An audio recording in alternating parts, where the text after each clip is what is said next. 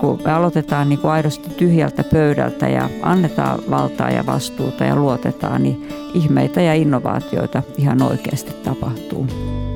Mielikuvia, odotuksia, toiveita, pettymystä, epävarmuutta vai sittenkin vain tyytyväinen asiakas?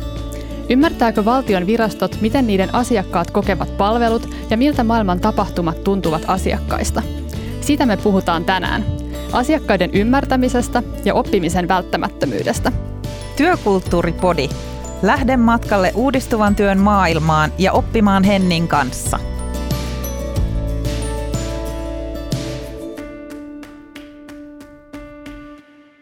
Mun kanssa on keskustelemassa palvelujohtaja Mari Selviranta valtiokonttorista. Tervetuloa. Kiitos.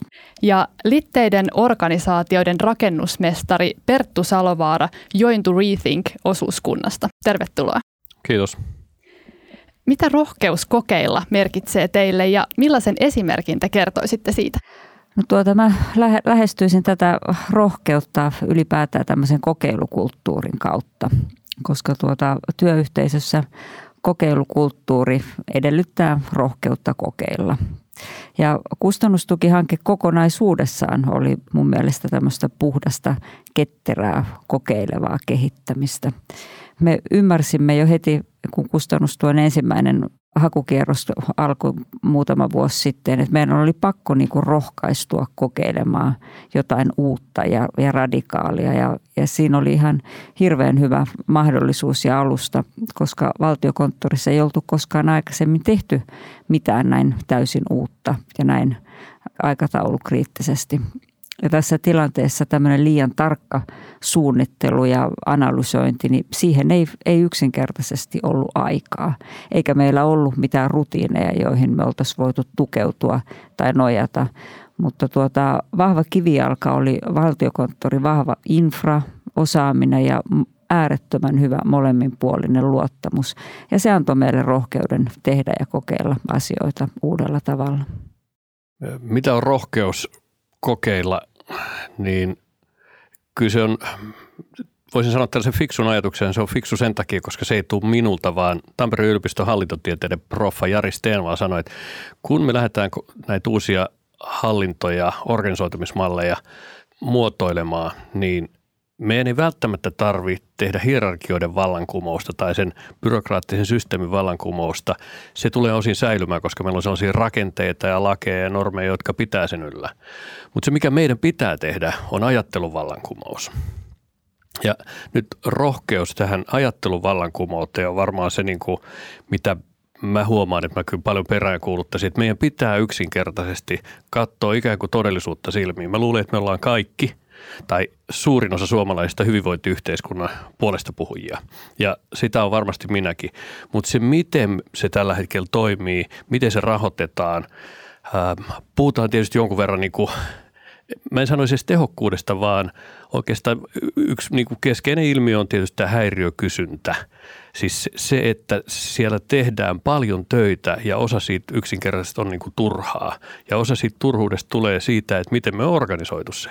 Niin nyt rohkeus ajatella tämä uusiksi ja ennen kaikkea niin kuin ajatella toisin. Ja niin kuin omaa historiaa vasten ajatella toisin, että me on kaikki monta kymmentä vuotta oltu näissä, niin rohkenenko mä ajatella, että me on tehty jotain niin kuin, en mä nyt sano väärin, mutta että me voitaisiin tehdä toisin kuin mikä meidän historiallinen jalanjälki on, niin se on niin kuin todis rohkea, että me uskallettaisiin astua itsestämme ylitse eteenpäin. Ja kyseenalaistaa se kaikki vanha, mihin me ollaan totuttu.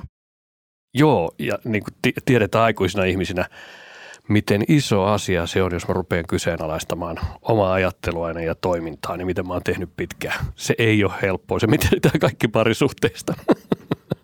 No kun mietitään tätä koronapandemiaa ja pandemian vaikutuksia yritysmaailmaan, etenkin tapahtuma- ja kulttuuriala joutui isoon ahdinkoon ja monissa muissakin yrityksissä paikkaillaan edelleen pandemian jättämiä jälkiä, niin Mari, sä oot luotsannut valtiokonttorissa isoa joukkoa työntekijöitä, joiden arki on ollut aika hektistä erilaisten koronaan liittyvien tukien myöntämisen parissa. Niin mikä on johtajana ollut suurin oivallus, joka jollain tavalla on muuttanut sun ajattelua? No mulle su, suuri noivallus tuli tässä, voi sanoa, että ihan kustannustukihankkeen tässä loppumetreillä tämän meidän kaiken tekemisen kautta. Ja, ja se, että me emme niin kuin missään vaiheessa tietoisesti valinneet tämmöistä kokeilevaa kehittämistä, eikä tätä termiä ole missään vaiheessa valtiokonttorissa käytetty. Mutta lopputulos oli, että koko tämän kustannustukihankkeen ajan, eli reilun kahden vuoden ajan, niin me ollaan kehitetty uusia asioita vaiheittain nopeiden kokeilujen kautta ja me halusimme oppia tästä kokeilusta jotain uutta. Ja se, että mikä, jos ajatellaan, että mikä on työyhteisössä näitä kokeilevan kehittämisen periaatteita, niin, niin jos ajatellaan, niin ensi, ensimmäinen oli se tilanne, tämä liikkeenne lähdön nopeus. Eli meillä oli kuusi viikkoa aikaa saada järjestelmä pystyyn ja saada rekrytoitua henkilöt, niin meillä ei ollut oikeastaan niin kuin aikaa hirveän syvään analyysiin, vaan että meidän oli vaan pakko ryhtyä tekemään kun sitten päästiin lähtötelineistä irti ja tätä kehitettävää palvelua ryhdyttiin testaamaan ja muokkaamaan useita kertoja peräkkäin ja muutoksia tehtiin, niin tässä kohtaa meillä käsittelijät, jotka oli ehkä muutamia viikkoja sitten vasta tulleet valtiokonttorin palvelukseen, niin me ryhdyttiin heiltä saamaan ihan jatkuvasti palautetta tästä suunnitellusta palveluprosessista ja tästä palvelun toimivuudesta. Ja, ja se, että se työilmapiiri oli alusta asti semmoinen, että nämä ihan uudet valtion virkamiehet, he rohkenivat antaa, antaa omat niin kuin ajatuksensa käyttöön. Ja tuota, he, he huomasivat, että heidän ajatukset otettiin käyttöön ja vietiin niin kuin loppuun asti, niin sehän tietysti rohkaisi heitä niin kuin jatkossakin antamaan palautetta. Et kun me aloitetaan niin kuin aidosti niin kuin tyhjältä pöydältä ja annetaan valtaa ja vastuuta ja luotetaan, niin ihmeitä ja innovaatioita ihan oikeasti tapahtuu. Ja mun mielestä niin kuin tässä kustannustuessa, että jopa niin kuin lainsäädäntöä, ihan puka, pykälätekstiä muutettiin tämän saadun asiakaspalautteen ja, ja käyttäjäkokemuksen myötä. Toi on mun mielestä tosi kiinnostavaa, että se ei periaatteessa pelkästään ole siellä niin kuin niissä työntekemisen käytännöissä, vaan myös, että ihan lainsäädännön tekstin tasollakin voi tapahtua sitä semmoista yhdessä kehittämistä. Joo, kyllä, kyllä. Että olin itse mukana tässä, tässä työryhmässä. Meitä oli kustannustuessa aika, tai muutamia henkilöitä tässä lakitiimissä, kun mietittiin tätä sisältöä, niin meillä oli koko ajan se keskusteluyhteys asiakkaisiin ja meidän käsittelijöihin. Ja me tehtiin joltain osin muutoksia ihan tältä pohjalta. Ja tässähän niin kuin nämä palvelun loppukäyttäjät ja samoin kuin asiakkaat, niin he antoi palautetta ihan pitkin matkaa koko ajan ja se otettiin meillä, meillä sitten myös näissä palveluprosesseissa huomioon ja hyödyksi.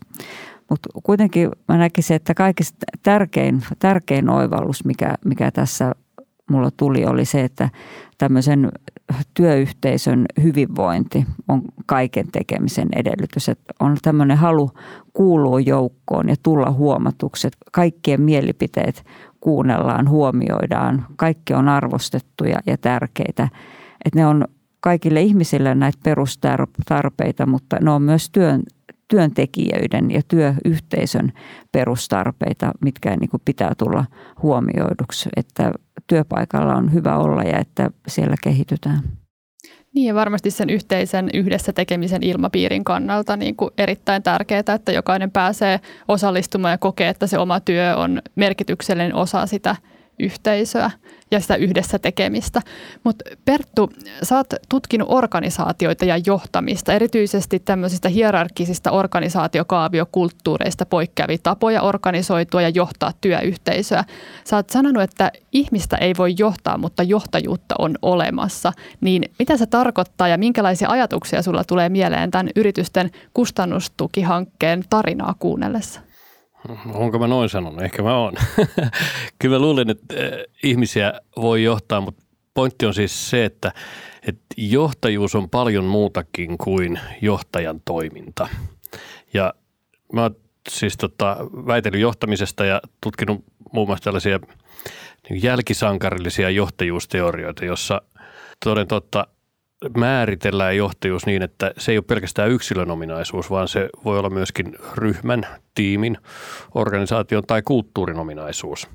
Ja tämä, mitä Mari kertoi tuossa jo nyt, että silloin kun rohkaistaan ihmisiä toimimaan jollain tavalla, niin silloin rakennetaan kulttuuria, niin toimintakulttuuri, varsinkin tällaisessa organisaatiossa, joka on vähän niin kuin, melkein niin kuin pop-up-kulttuurin tavoin, että se syntyi, elää hetken ja kuolee sitten taas, niin tota, tällaiseen voidaan luoda erityyppistä kulttuuria. Ja ja se on niin kuin hirveän tärkeää, että se voisi muodostua minkälaiseksi tahansa. Se on tavallaan niin kuin sosiaalinen aikaansaannos, tällainen konstruktio, jossa voidaan ruveta tukemaan sitä, että otetaan niitä ideoita huomioon.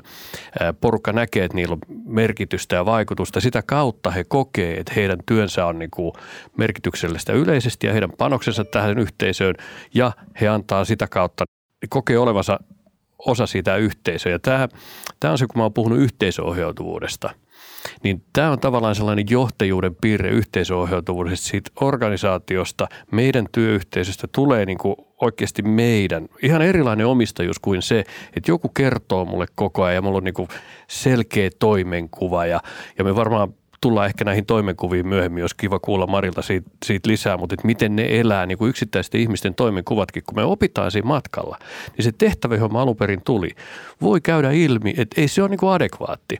Ja se mä otan vielä esiin ihan ehdottoman tärkeä, mitä me on havaittu tässä, kun rakennetaan näitä uuden tyyppisiä organisaatiokulttuureita, jossa jotka tota, ei, on, on tällaisia ei-hierarkkisia, että meillä on vaihtoehtoja hierarkia, se usein vaatii rakenteiden muuttamista ja lainsäädäntö esimerkiksi on yksi rakenne. Ja tämä on hirveän rohkaisevaa, kun Mari sanoi, että sen asiakaspalautteen perusteella muutettiin jopa niin kuin – lainsäädännön jotain pykäliä. Ja sama tuolla tota, kuntasektorilla, missä me ollaan tällaista tehty, niin on mietitty hallintosäännön muuttamista. Ei ole vielä päästy siihen asti, mutta todettu, se ei vaadi niin kuin tällaista täydellistä vallankumousta kaikkien rakenteiden, ei. Mutta niin kuin sanottu, ajattelun vallankumousta ja se saattaa johtaa siihen, että me tehdään pieniä niin kuin jopa tällaisten sääntöjuridiikan niin kuin rakenteiden uudelleen miettimistä.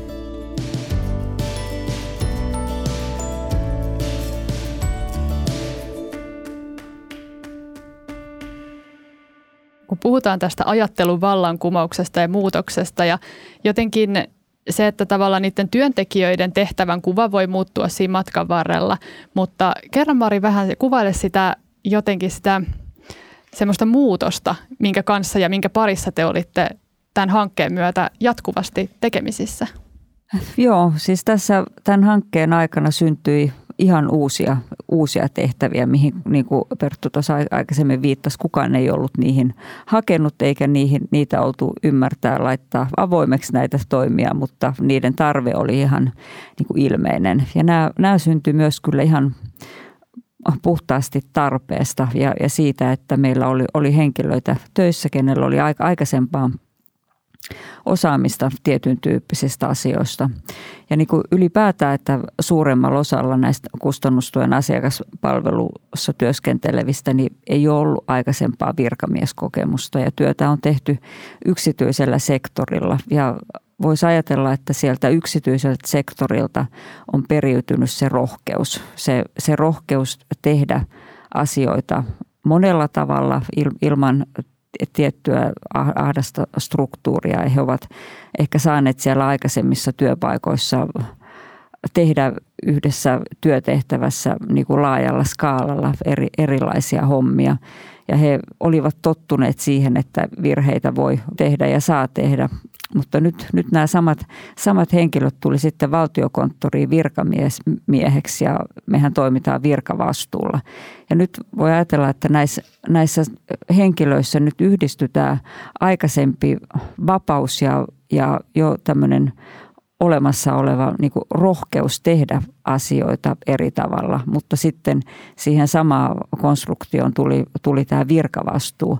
Ja tämä paketti sitten mahdollisti sen, että että meillä ihmiset tarttu niin kuin nopeasti asioihin, jota he huomasivat, että hei, me tarvitaan tämmöinen tuota, työtehtävä tässä.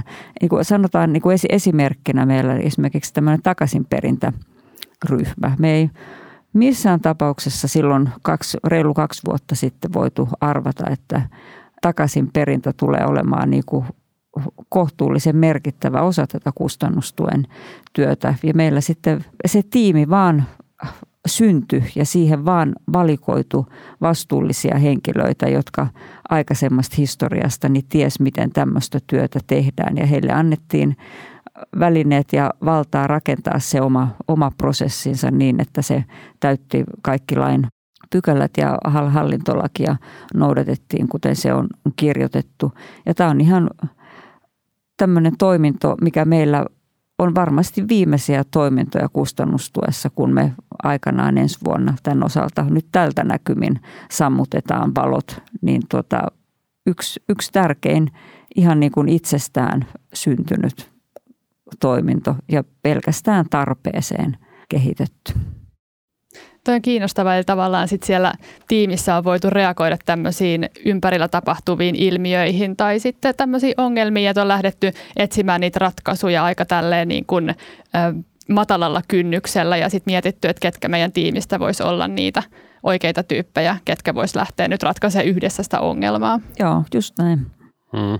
Me puhutaan tuollaisessa usein, kun käy ilmi, että meillä onkin siinä ympäröivässä todellisuudessa, jossa me toimitaan, niin meidän tehtäväkenttään tulee sieltä jotain, mitä me ei osattu ennakoida, mutta sitten porukka lähtee siihen reagoimaan, niin tämäkin on mielenkiintoista. Mari sanoi yhdisti niin kuin vapaus, rohkeus ja vastuu, että tämä on, niin kuin, tämä on loppujen lopuksi heidän virkavastuulla jotain, jota ei oltu koskaan määritelty, niin me kutsutaan tämän tyyppistä – että siellä lähtee tällainen itseorganisoituminen käyntiin niin tällaisen parvimalliksi.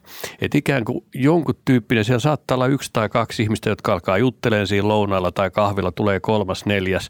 Ne, alkaa, ne tapaa kerran niin kuin yhdessä oikein palaverissa ja sitten ne vie asiaa eteenpäin. Hetki pieni, niin se ikään kuin parvi tulee kasaan niitä ihmisiä, jotka ovat tästä medestä juuri kiinnostuneita niin tota, tämähän tapahtuu, tällainen epävirallinen organisoituminen tapahtuu joka organisaatiossa joka tapauksessa luonnostaan, mutta tässä sitä päästiin ikään kuin vähän neitseellisemmältä pohjalta hyödyntämään sitä oikeasti ihan viralliseksi rakenteeksi asti. Entä sitten oppiminen? Minkälaista oppimista se on toisaalta vaatinut niin kuin johtajalta, mutta myös työntekijöiltä sitten tässä niin kuin jatkuvassa muutoksessa ja jatkuvassa epävarmuuden tilassa, jossa sitä työtä on tehty? No meillä siis tämä laaja etätyö ja uudet työkaverit ja pakotettu tuoten tai uusi, uusi tämmöinen tuote, niin nämä vaan niin kuin pakotti muutokseen tässä yhteistyön tekemisessä ja johtamisessa, että meillä ei valmiita vasta vastauksia ollut, ratkaisuja ja vastauksia haettiin ja mietittiin yhdessä, ajatuksia otettiin niin kuin laajasti huomioon.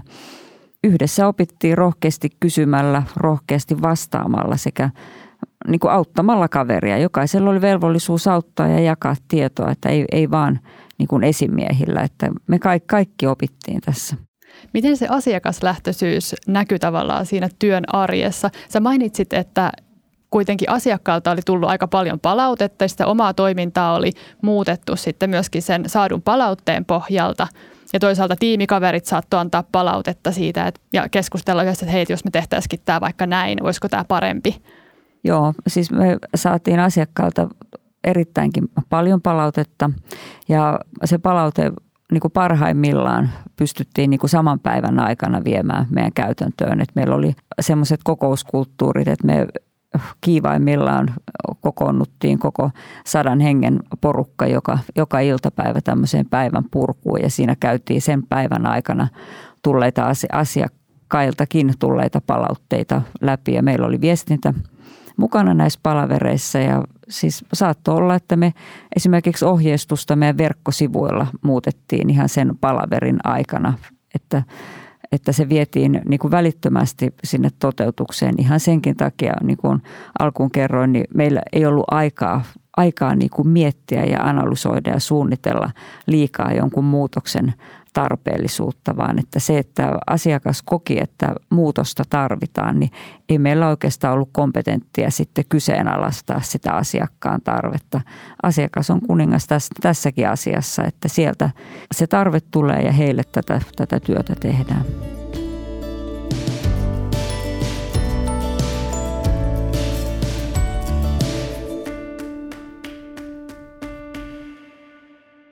Me ollaan puhuttu tähän muutokseen sopeutumisesta ja siitä, että tiimejä on rakennettu tiettyjen ongelmien tai ilmiöiden ympärille. Ja jos me puhutaan tästä oppimisesta ja siitä työkulttuurista, niistä arjen olosuhteista, että missä sitä työtä tehdään ja toisaalta niistä puitteista, että mitkä sitten mahdollistaa sen oppimisen siellä työyhteisössä, niin Perttu, miten sä näet tämän tilanteen, kun pohditaan tätä oppimista ja erityisesti sen yhteisön oppimista, niin minkälaisia asioita sä nostaisit siitä esille, että miten se oppiminen kehittyy siinä yhteisössä? Oppiminen on aina yhteisöllinen ilmiö.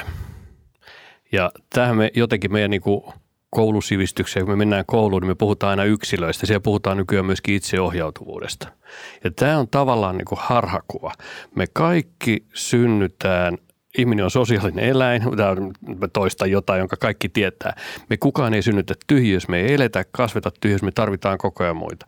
Meidän oppiminen tapahtuu. Me tiedetään, että ihmiset niin kuin erilaisissa, vaikka eri maissa, oppii hyvin erilaisia asioita. Ei sen takia, että ne on erilaisia yksilöitä, vaan ne on erilaisessa kulttuurissa ja ympäristössä. Ja sen takia tämä, mitä Mari kertoi, että se oppiminen siellä, miten ne yhdessä sitä mietti, niin tämä on hirveän tärkeä pointti kehittää kehittää sellainen kulttuuri, joka mahdollistaa se yhdessä oppimisen. Jos me mahdollistetaan se, että yksilöt oppii ja ne koko ajan raportoi vaan esihenkilölleen, niin siinä tapahtuu tällainen aikuinen lapsisysteemi, jossa lapsi kertoo, että kato nyt mä osaan värittää näin, ettei mene viivojen yli tai jotain nyt jos lähdetään alusta alkaen, kun ei ollut muuta mahdollisuutta, tässä on käynyt niin kuin tavallaan hyvä tuuri siinä, että oli niin hirveä kiire. Että jouduttiin kehittämään siinä matkalla, niin siitä muodostui väkisin omalla tavallaan niin kuin avoimemmin oppiva kulttuuri. Niin siinä mielessä oppiminen on aina yhteisöllinen tapahtuma joka tapauksessa. Tätä se tarkoittaa tavallaan se niin kuin Mä oon aika usein kritisoinut sitä itseohjautuvuustermiä siitä, että se kiinnittää liian paljon huomioon niin yksilöön tai itseen. Ja se alkaa kuulostaa siltä, että, että itseohjautuvuus olisi siis systeemi, joka pyrkii maksimoimaan yksilön vapauden työelämässä. No tästähän ei ole kyse. Joo, ja mun mielestä tässä oli kiinnostavaa just kun Mari mainitsit siitä, että, että tässä yritysten kustannustukihankkeessa unohdettiin sitä turhaa byrokratiaa ja siellä oli lainsäädäntötasolla näitä muutoksia ja sitten tiimin tasolla ja että niitä päätöksiä tehtiin nopeassa tahdissa, mutta jotenkin vähän ehkä tuntuu myös hassulta se, että, että tästä puhutaan nyt tosi uudenlaisena tapana toimia. Ja eikö sen pitäisi periaatteessa olla se perustandardi, millä niin kuin kaikki palvelu valtiolla toimii, että asiakkaat saa tarvitsemansa palvelun nopeasti ja tarvittaessa myös sit muilla kielillä kuin suomeksi. Niin jotenkin se, että me puhutaan tästä nyt niin uutena mallina.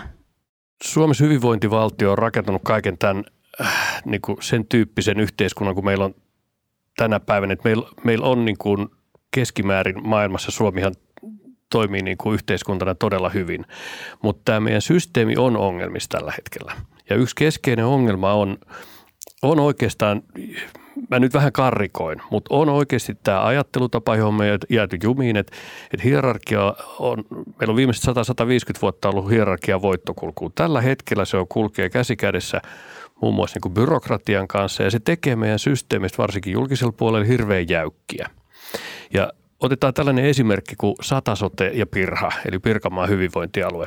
Mä olin yhdessä seminaarissa, jossa ne kertoi näistä uusista organisoitumistavoista ja siellä siis nämä meidän esimerkiksi hyvinvointialueet, katsotaan mitä niistä tulee. toivotaan parasta, mutta ajatukset on joka tapauksessa, niin kuin kaikki ymmärtää, että nyt olisi tarkoitus uusia tätä hallintorakennetta. Vähän niin kuin valtiokonttorilla, että ei lähetty siitä byrokratian tarpeesta. Niin siellä esimerkiksi, me kaikki tiedetään, että terveydenhuoltoa kun me soitetaan, niin se voi olla, että meitä pompotellaan sinne ja tänne ja sitten me joudun ottaa useamman kerran yhteyttä. En saa siihen omaa vaivaani palvelua.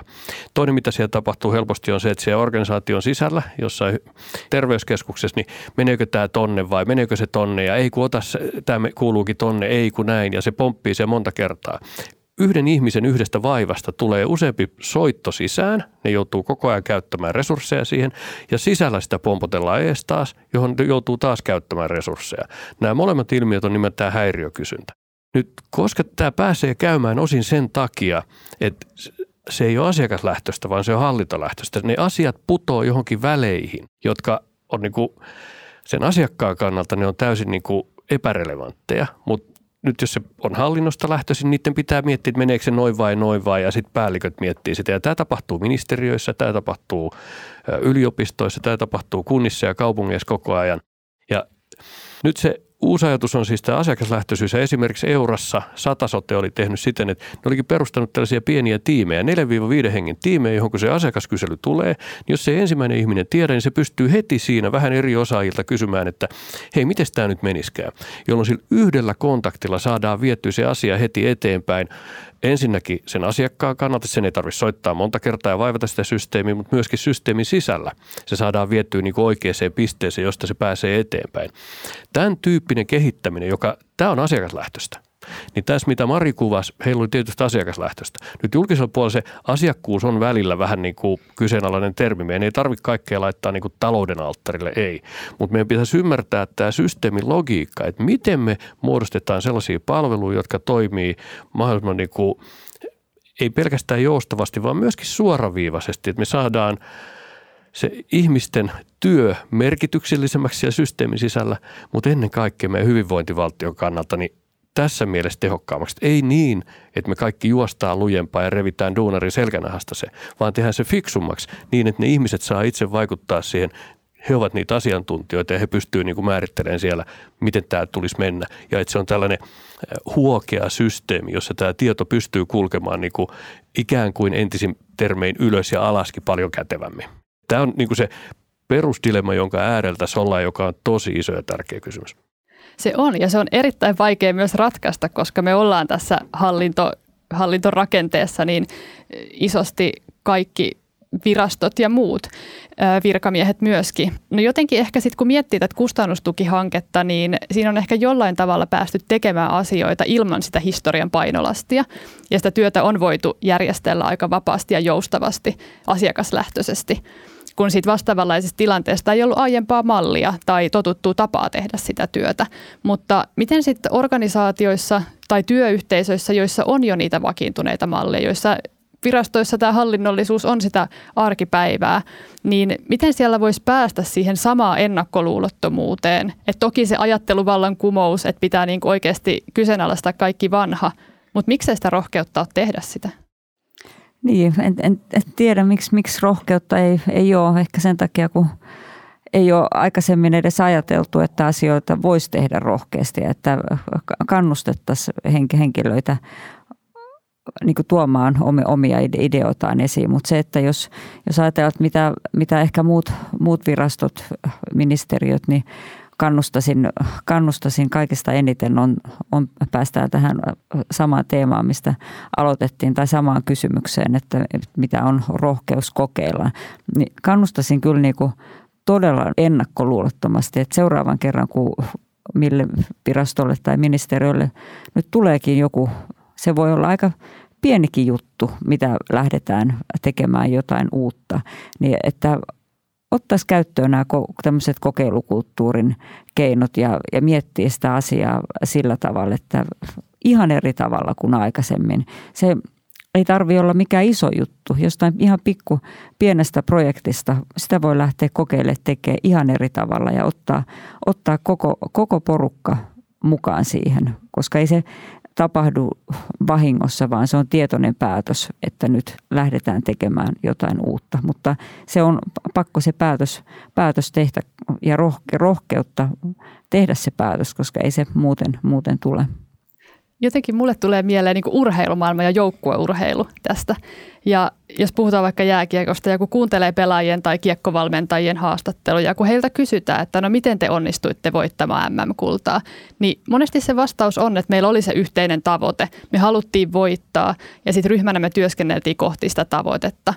Ja mun mielestä tässä kustannustuessa kuulostaa, että on löytynyt jotenkin semmoinen samanlainen kulttuuri tehdä asioita. Ja että jokaisella on se oma paikka ja saa vaikuttaa ja tehdä.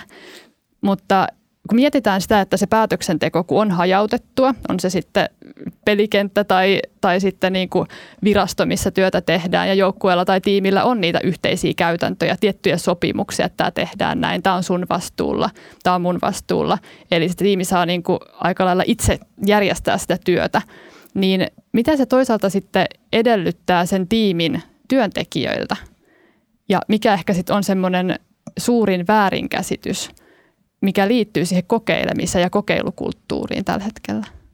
No mä sanoisin, että se vaatii työntekijöiltä ihan ensinnäkin äärimmäisen kovaa innostusta ja se, että he haluavat olla mukana tämmöisessä yhteisössä, missä tehdään, mikä juttu se nyt onkaan. Mutta se, että jos, jos työtä tehdään ja halutaan kehittää jotain uutta, että jos, jos siihen ei ole semmoista tekemisen palo on ehkä, ehkä niinku liian, liian niinku raflaava, raflaava ajatus tässä, mutta tota, siihen pitää olla joku muu, muu syy tehdä kuin se, se perusarki. Eli se, se pitäisi vähän niin kuin nousta sen arjen tekemisen yläpuolelle ja se, että se huomioidaan se tekeminen ja siitä saa palautetta ja ennen kaikkea se, että esimerkiksi kustannustuessa, kun meillä alkoi aina uusi kierros, niin me aloitettiin se tosi isosti, että se, se, se huomioitiin, että ihmisten ponnistelut ei jäänyt sinne arjen muihin tekemisiin. Eli tavallaan sitä työtä myös jollain tapaa juhlittiin siinä arjessa kyllä, ja oltiin ylpeitä joo, siitä omasta tekemisestä joo. ja mitä on saatu aikaan. Joo, kyllä.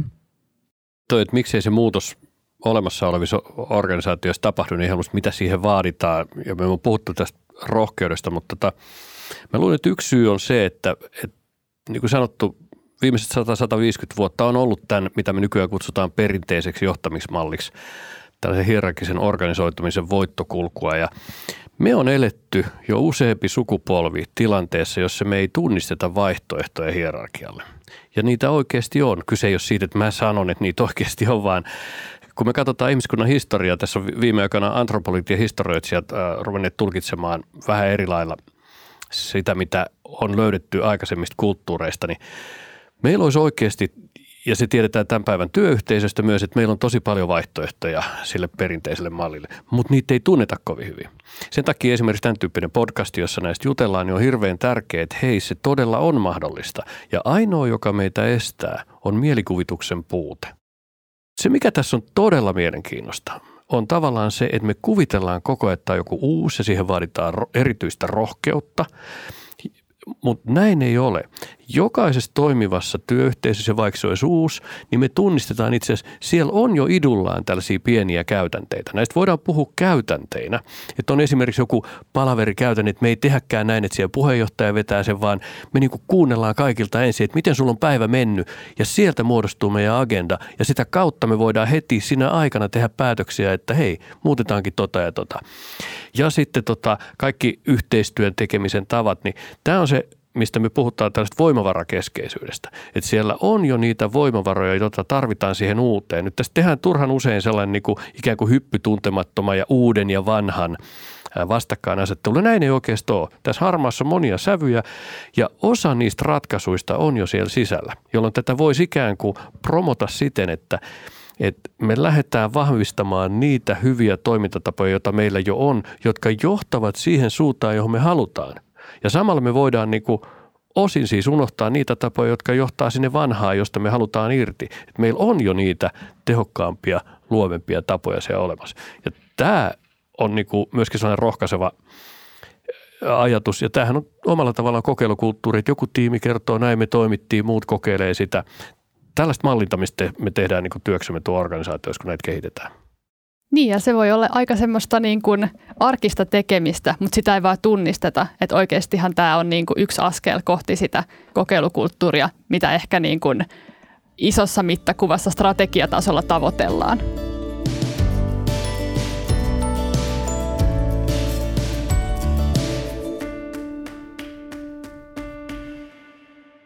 Loppuun mä haluaisin kysyä teiltä vielä kolme semmoista tärkeintä vinkkiä muille virastoille tai työyhteisöille.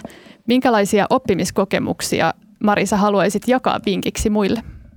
No tuota, valtiokonttori ei olisi tässä kustannustuessa pärjännyt yksin ollenkaan. Että se, semmoista mielikuvaa en, en halua luoda missään yhteyksissä. Että me ollaan usein käytetty tuolla semmoista termiä, että siilojen seinät, seinät kaadettiin silloiksi. Eli me tehtiin yhteistyötä ihan hirveän paljon eri, eri hallinnon alojen kanssa, eri ministeriöiden kanssa.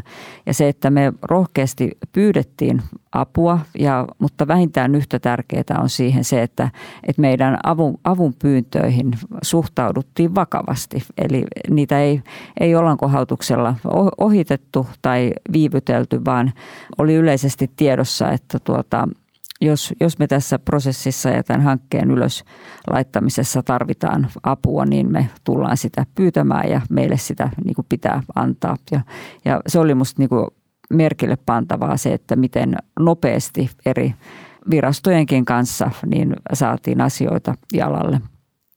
Ihan tähän samaan, samaan asiaan liittyen on sitten niin kuin esimerkiksi niin kuin kumppanuusverkostojen hyödyntäminen ihan jopa yksityiselle sektorille asti, että kun me tätä palvelua laitettiin pystyyn, niin me rohkeasti kysyttiin asiakkailta ja pyydettiin heitä testaamaan ja katsomaan ja kerrottiin, että tämmöistä me ollaan suunnittelemassa, että miltäs, miltäs tämä tuntuu ja onko, onko tässä jotain sudenkuoppia, mitä meidän kannattaisi tässä vaiheessa jo tiedostaa ja tehdäkin toisella tavalla ihan perustuen siihen, että uskon vakaasti siihen, että asiakkailla on, on parempi näkemys ja osaaminen, mitä he tarvitsevat kuin, kuin meillä. Että me otettiin tosissamme ne asiakkaiden ajatukset. Ja sitten ehkä just edelleen viittaan tähän, että rohkeasti mennään vähän niin kuin tuntemattomalle alueelle ja luotetaan siihen, että tuota, oma tekeminen kantaa ja kannattaa kokeilla uusia juttuja. Mun on pakko palata vielä tähän litteiden organisaatioiden rakennukseen. että miten siinä kannattaa lähteä liikkeelle? Mitkä on ehkä ne tärkeimmät perustukset, joiden varaan lähtee rakentamaan sellaista matala, matala hierarkkista työyhteisöä tai sitten organisaatiokulttuuria, jossa voi vapaasti kokeilla?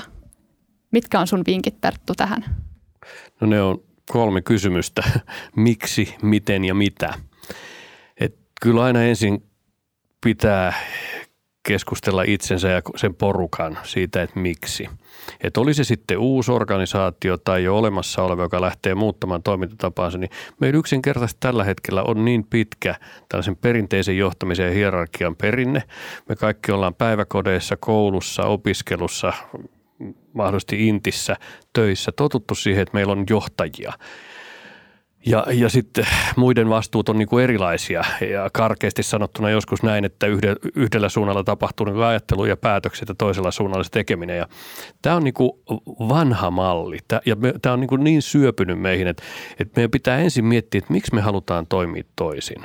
Että jos tätä ajattelukulkua ei käydä läpi ja jutella ihan avoimesti siitä, että, että miksi me miksi me halutaan toimia toisia, siellä löytyy tosi hyviä syitä tänä päivänä. Alkaa niin kuin työhyvinvoinnista, motivaatiosta, tehokkuudesta, ihmisten niin kuin voimavarojen käytöstä. Se todella kannattaa. Mutta tämä keskustelu pitää käydä läpi, koska muuten ne vanhat ajatukset tiedostamatta kaappaa sen prosessin. Se pitää käydä läpi niin kuin tämä miksi. Miksi halutaan muuttua. Ja et, tavallaan siinä vaiheessa se mielikuva hyvästä toiminnasta kehittyy. Et jos meillä on mielikuva hyvästä toiminnasta riittävä alhainen, ei me kehitytä, ei me haluta, ei, ei meillä ole mitään tarvetta kehittää sitä nykyistä toimintaa kovin pitkälle. Mutta jos me vastataan näihin miksi-kysymyksiin ja tiedostetaan, miksi me halutaan olla hyvä työyhteisö keskenämme ja pitää siitä huolta, niin silloin meillä on niinku ihan erilainen. No se on se miksi. Toinen on sitten tämä miten, että et tämä on osa sitä tiedostamisen prosessia, että et kyllä siitä pitää tulla yhteen keskustella, että miten tämä kannattaisi tehdä ja miten meillä tai muilla toimialoilla toimitaan.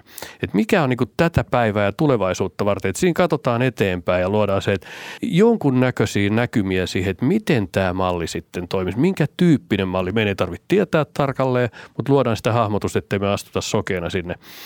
Ja sitten vielä tämä niin kuin, että no mitä se sitten olisi. Niin tässä palataan tavallaan siihen, että, että miten se, sitä kannattaa tehdä, niin – tämä sana voimavarakeskeisyys tarkoittaa sitä sellaista käsitystä ihmisestä ja organisaatiosta, että meillä on enemmän voimavaroja kuin mitä me saadaan käyttöön. Ja, ja että meillä on nyt jo niitä toimintatapoja, iduillaan olevia malleja, tällaisia ainutlaatuisia avaumia, niin kuin narratiivisessa terapiassa sanottaisiin, jotka itse asiassa niin kuin näyttää että pientä mallia eteen, että jotenkin näin, jotenkin näin. Ja näitä lähtee kokeilemaan. Et silloin se ei tunnu siltä, että me tehdään joku ihan valtava pompsaus.